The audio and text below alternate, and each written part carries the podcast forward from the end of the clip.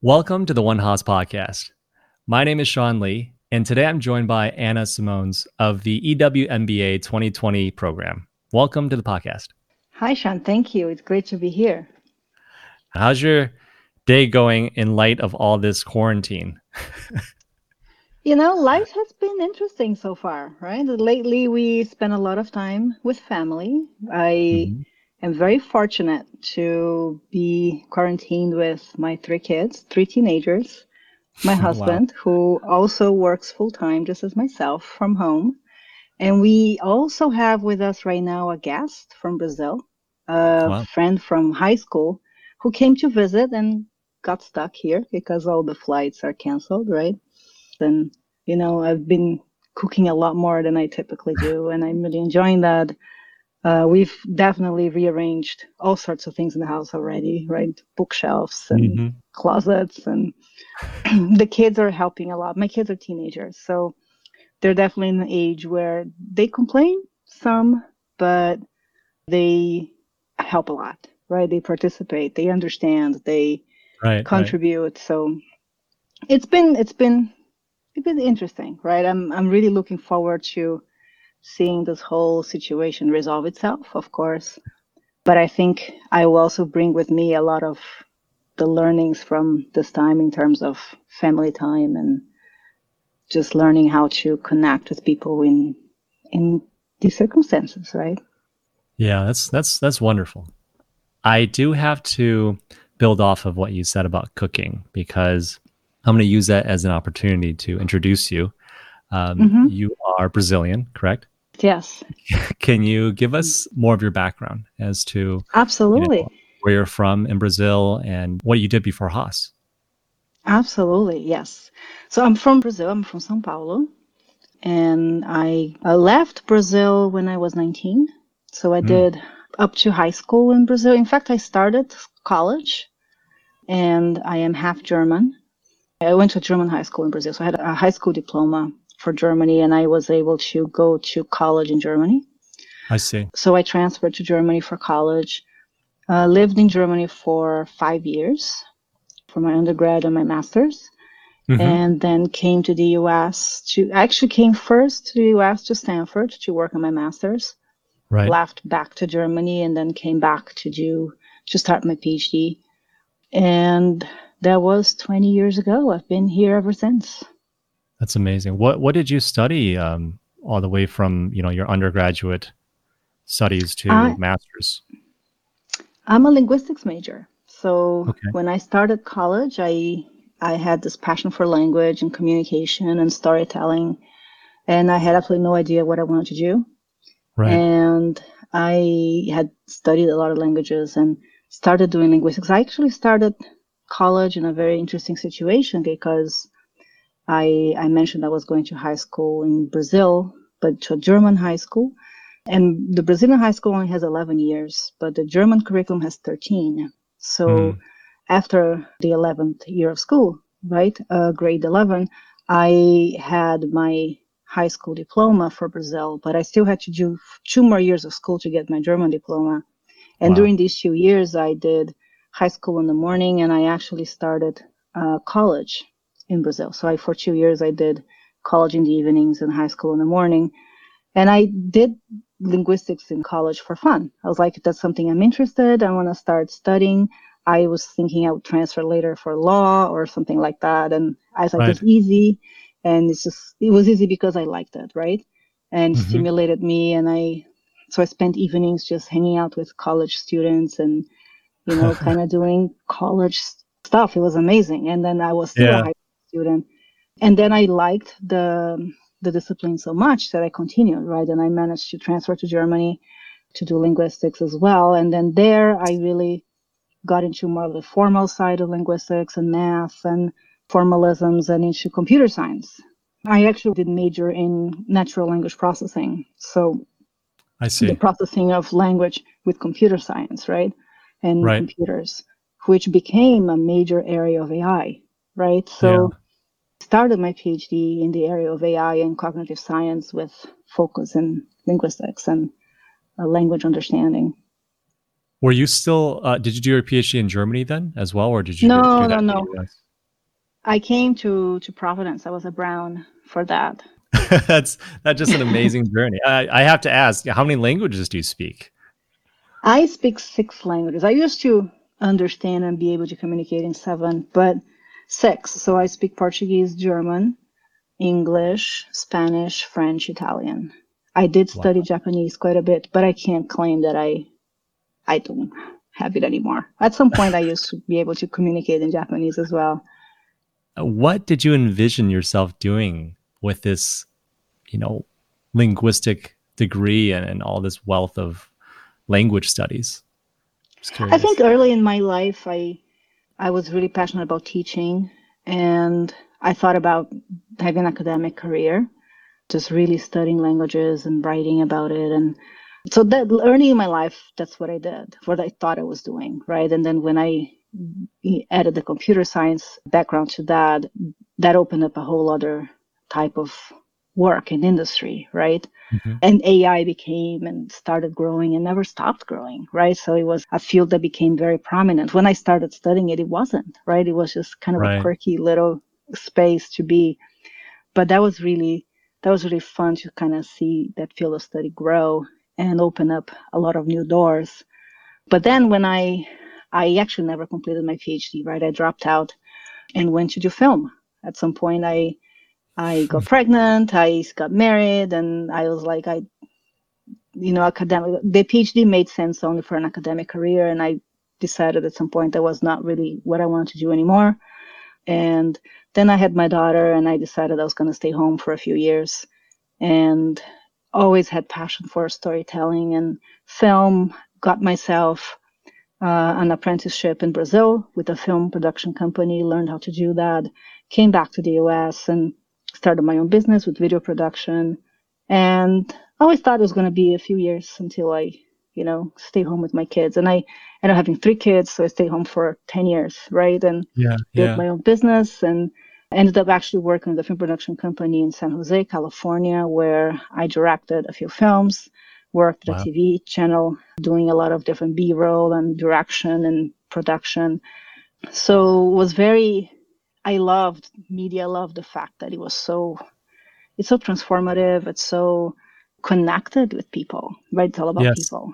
Right. And mm-hmm. it's very technical too. So I really could bring a lot of my technical background, even in the algorithms that I had. Like I had an accelerator at home to do my own compression for my own films and etc. Right. So, and so it, it kind of combined all sorts of things that were really exciting for me and ended up working in that field for 10 years. And, and then by almost by not by chance. I always kind of kept that AI degree in my back pocket, right? Thinking, you know, mm-hmm. maybe I, I live in the Bay Area, right? This is like the epicenter where everything is happening in that space. And I was like, I need to try it out. I need to get into it and see what it is. I need to be a part of it, right? Right, right. And so then I got into a startup at first doing some linguistic work for them, building uh, helping them build a grammar system for their languages. Mm-hmm. And that got me back into the field and really coding again and doing things again. And, and then basically from there, I got a job at eBay doing machine translation, which is what I had done in my graduate studies, right? Gosh. And, and, and then where else did you go after that? After, after eBay, after eBay, mm-hmm. I got a job at Intel, um, also doing uh, speech systems and language systems. We worked with a virtual agent.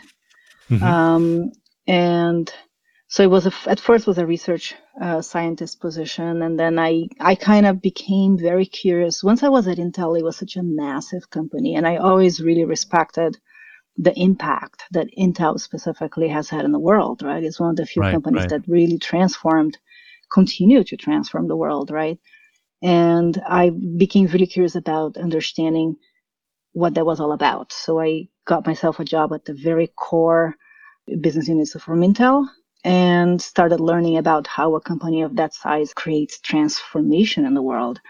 And that's where I actually became very curious about doing an MBA. Right at some point, I, I was very convinced about the power that technology has to transform the world and make transformation at scale uh, in a mm-hmm. way that is it's very reachable for everybody. And I then that's when I decided I really needed to go do an MBA to kind of really open up my mind about how to make those changes happen at large mm-hmm. scale mm-hmm. everywhere, right? Today, I'm chief of staff of the AI inference products group at Intel. Uh, mm-hmm. We have a product line for accelerators. So it's really, you know, cutting edge, top of line technology transforms every day, changes at a very crazy pace, right? Mm-hmm. Very exciting field to be. Absolutely. It's, and it's kind of like observing the change from like the cusp, right? Where it's, it's yeah. really happening right there. Right. It's, it's very exciting. To that point, what are some of the most exciting developments that you see in AI and NLP? Well, NLP has gone through a humongous transformation, right? I mean, just five years ago, it wasn't usable, right? You, if you mm. talked to your phone, you wouldn't do anything. Right. And and machine Please repeat that. right? And it's like, and and machine translation specifically, which is the field I was working, um, and I have uh, specialized in was really bad. I mean, if you remember just three years ago, if you use any system to translate of any language that wasn't maybe English to Spanish, mm-hmm. it was just like it was painful, right? I mean, it was it was helpful, yeah. but you knew you had to kind of go in and kind of fix a lot of things, right? And right. now, I mean, today, if you get some of the Western languages, it's mostly flawless. It's amazing, right? Yeah. Just yeah. the just the amount of uh, development that they went into there, like deep learning specifically, made a huge difference in the amount of data and the processing. Like a lot of factors conflated into making this possible. But today we have a machine, a, a machine understanding that is superior to what was just three, four years ago. And right now, I think what is really exciting is getting into the layer where you can then augment this type of understanding into a more complex understanding where you kind of really, right now, it's very narrow. The system can either understand speech or it can translate. There's a very, it's very, very task specific. And you were getting to the point where we're really learning how to combine the different capabilities and create a, a bigger, a bigger knowledge to really start understanding, making, like reasoning, right? Really having a more abstract representation of the world where you can all of a sudden start reasoning and explaining things. It's, it's really a very exciting place to be right now. Can you give us an example of that shift? I'm trying to conceptualize it in my head.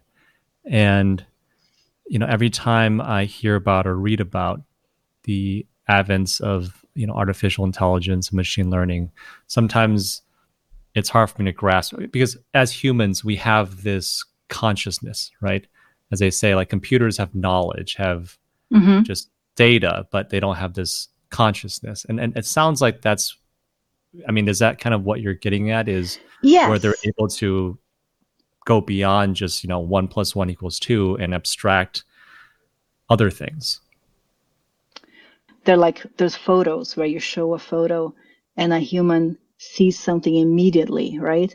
And mm. it's so complex and abstract. Like for instance, there's a photo where there's a train stopped at a station, right? And then mm-hmm. there is a soldier, right, hanging by the door, kind of leaning out, and a woman kissing him, mm-hmm. right? And then the question is, is the train arriving or leaving? Mm-hmm.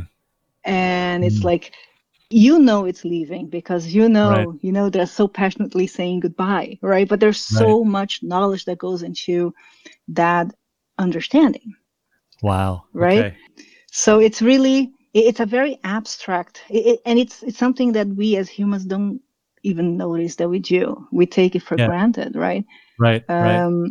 and and really capturing that is is i think the next level of the next challenge for AI and really the, right. the next level of technologies are going to be addressing that.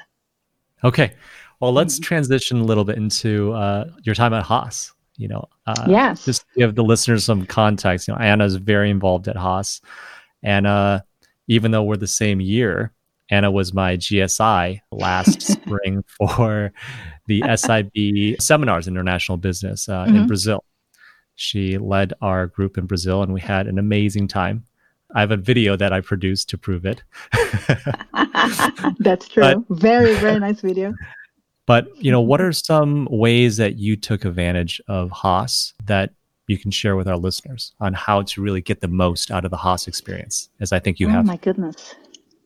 Yes, no, I, I definitely came to Haas to get the most out of the experience. That's for sure. that was one of my goals. When the first day, like orientation, and then they asked, like, people are talking, oh, what did you want to do at Haas, right? Yeah. And everybody's like, oh, I want to become a product manager. Oh, I want you, whatever, right? Be, get right. into investment banking and change the world. And I'm like, I just want to have fun, right? Yeah. and, and I, I think a lot. Like I think for me, Haas became this this place where, first of all, for me, the most important part of my Haas experience was my cohort and just the mm. people I interact with, right? Because it is really in the day-to-day interactions it's in the conversations it's in that it's so stimulating it's a lot of really smart people who are there to think about the world in a different way and make a difference right? right? It's like a commitment you take when you come in, and it shows and it, leave, it lives and breathes in that community. Right. So it's it was for I live in the Bay Area, right? I live in Palo Alto. It's about a two-hour commute to Haas in a weekday, and I am an evening student, right? So mm-hmm. there is a bus, and I would leave work kind of rushing out every time, right, and kind of get myself to the bus, and then I had almost an hour and a half to two-hour bus ride where for me it was amazing because I would just leave everything behind, leave work, leave school, leave kids, leave family, leave problems, everything behind. By the time I got to Haas, I was immersed, yeah. right? And right. I and I spent like three and a half hours just really in class and interacting with people and you know and i think these moments were just really just being that community was amazing, right? Mm. In terms of how really, you know, making the most out of it, I remember telling a few students in the first year, and the people still quote me for that, right? I would tell them, like, we need to really make sure we interact and we do things together because honestly, the biggest asset we're going to get out of this experience is the people, right? Yep. It's just, it's not just the interactions now. The people are going to be in our lives for the rest of our lives, right? They're right. going to be there, you know, for the rest of our careers, and we all are going to go in different directions. And that's a great asset to have because now you have people that are everywhere and Absolutely. they really count on you and you can count on them. And that's a huge asset that you build just through that interaction that you mm-hmm. are there all the time connecting with people, building things with people, right? I think the full time yeah. students have that kind of built in, but we have to put the effort to do that. And I always would tell people, like, look, you, you don't have excuses. I have a full time job and three kids. yes. It, make it. yes. and so I, I, became sort of an evangelist for that in the program of like, let's go to that happy hour. Let's actually go hang out. Let's go take the time. And, you know, so I think for me, that was a huge thing. And then just getting connected with the university itself. I did, I was the VP for diversity last year. And I think just really contributing and giving back to the community is, it, it gives you perspective. It gives you a further depth into your program mm-hmm. and your experience, right? GSI was also mm-hmm. really fascinating because it really gives you opportunity to meet people across many years and and also to interact with the professors on a different level, right? They all of a sudden right. they're talking to you equal to equal, and and that's really fascinating as well.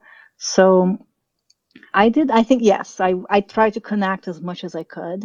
You know, the other piece of advice I'll give to anyone is take all those international classes. You know, I've had I've had a blast. I've had so many interesting experiences, right? I went to France. I was in the ASAC program, the, that's a three week program in Paris. Mm-hmm. And I can only say that was just amazing. It was vacation, right? It's like no kids, right. no husband, no work. three weeks in Paris. and we learned the, the quality of the program was really good and the experience yeah. was phenomenal, right?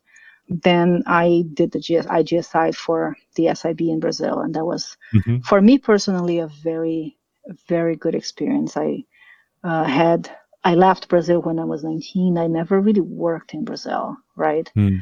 So being able to go back to the industry in Brazil and understand how it works, how people actually interact and in that space, professional mm-hmm. manner. I go back, back to Brazil a lot, but I hang out with friends and family, right? right? In a very informal right. manner.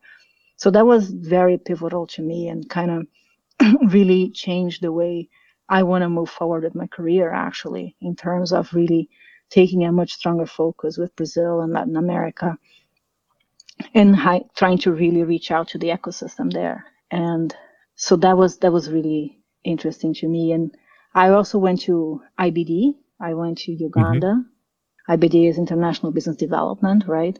And you do a consulting project with a nonprofit and right. we worked with We Care Solar, which is a nonprofit that installs solar panels for health clinics in mm, wow. rural areas, right, where they have no water, no energy. And that was magical to be there and be a part of that, right? Wow. And I mean, just you you feel like you're transported into a whole different world, and and to be able to see and make a difference on that level was phenomenal and you learn just the learning of the whole it was a consulting project right it's really you have a deliverable you have a client you have like all of the realities of you know the client not able to communicate what you need to do or not being happy with what you delivered and tight deadlines and complications and disagreements and it was you know and you are in uganda right yeah. and all of a sudden there is no power for 10 hours and you didn't know that the power wasn't going to be there right right, right. so so i think like as i said i think there is a lot of has a lot to offer right and i think i feel i could be there for another five years and still be doing things that are new there's mm-hmm. so much to explore it's really when you come in you know every moment think about how am i going to find the things that are most meaningful to me and really put yourself into that right that's that's really amazing. Thank you so much for sharing that. Um, you know, I think we're really good friends because we feel the same way about how to, you know, get the most value about building this network and really getting to know people, encouraging people to network with each other, right? I have to ask you with your wealth of experiences at Haas and your life as a whole, I'm really curious you know, what are some things that Haas helped you discover for yourself? Oh, that's a very interesting question. Yes. So for me, as I said, I had an interesting career path, right? Because I started thinking I was going to go into academia. Then I went to a whole other direction, building my own business in film. And so I was an entrepreneur for 10 years, building my own business out there, you know, and I did a lot of I did every single aspect of business by myself. I was just a one man shop. So accounting and marketing and all that stuff, right? It's like yeah. it was interesting sitting through the accounting class and looking like, oh, I did that wrong. Oh, I did that wrong too. That's so funny. right. like I so that was interesting.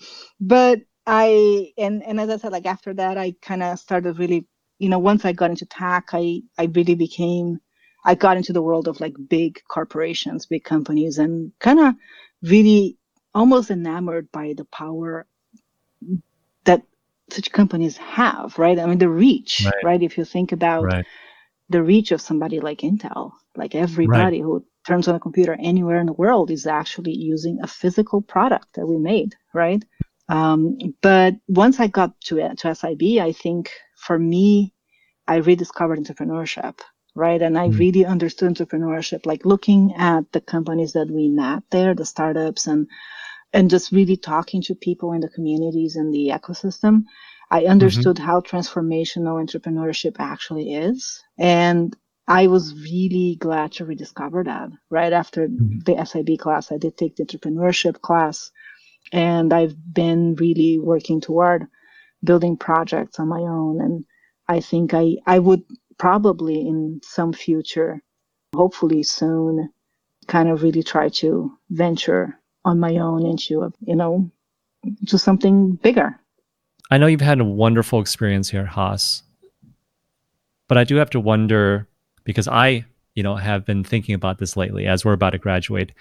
Is there anything that I would have done differently? And maybe there isn't. I mean, it sounds like you did mm. everything. Know that I did everything. No, uh, there something I would have done differently? I think I would have spent more time at Haas. Even I think mm. I would have gone to more happy hours, more of the dean speakership series, and like right. spend more time in the ecosystem in the community, right? And right. Uh, I think I let because my I, my life is structured in a way that my weekends are really not available, right? So I have mm-hmm. my kids, my family, where I want to spend time with. Uh, so right. a lot of the things that happen at Haas, uh, I couldn't participate on, and I right. I don't know that I would have made it different because I also really value the time with my family, of course. But if I had had right. the opportunity, if I didn't have the family, if I had more time in my hands, I would definitely have done that, right? Get more yes. engaged. I think that that I can't see anything that would come out of that that wasn't good, right? I right. think the people I saw most connected really got a lot out of it. Right. You and me both. yeah. we have a quick round of just questions that we started okay. asking mm-hmm. um, just to, to lighten the, the mood. what are you doing to keep yourself sane during this quarantine? Yoga, biking. I now have to go out at least once a day. So I take a quick bike ride in between meetings, cooking, and mm-hmm. board games.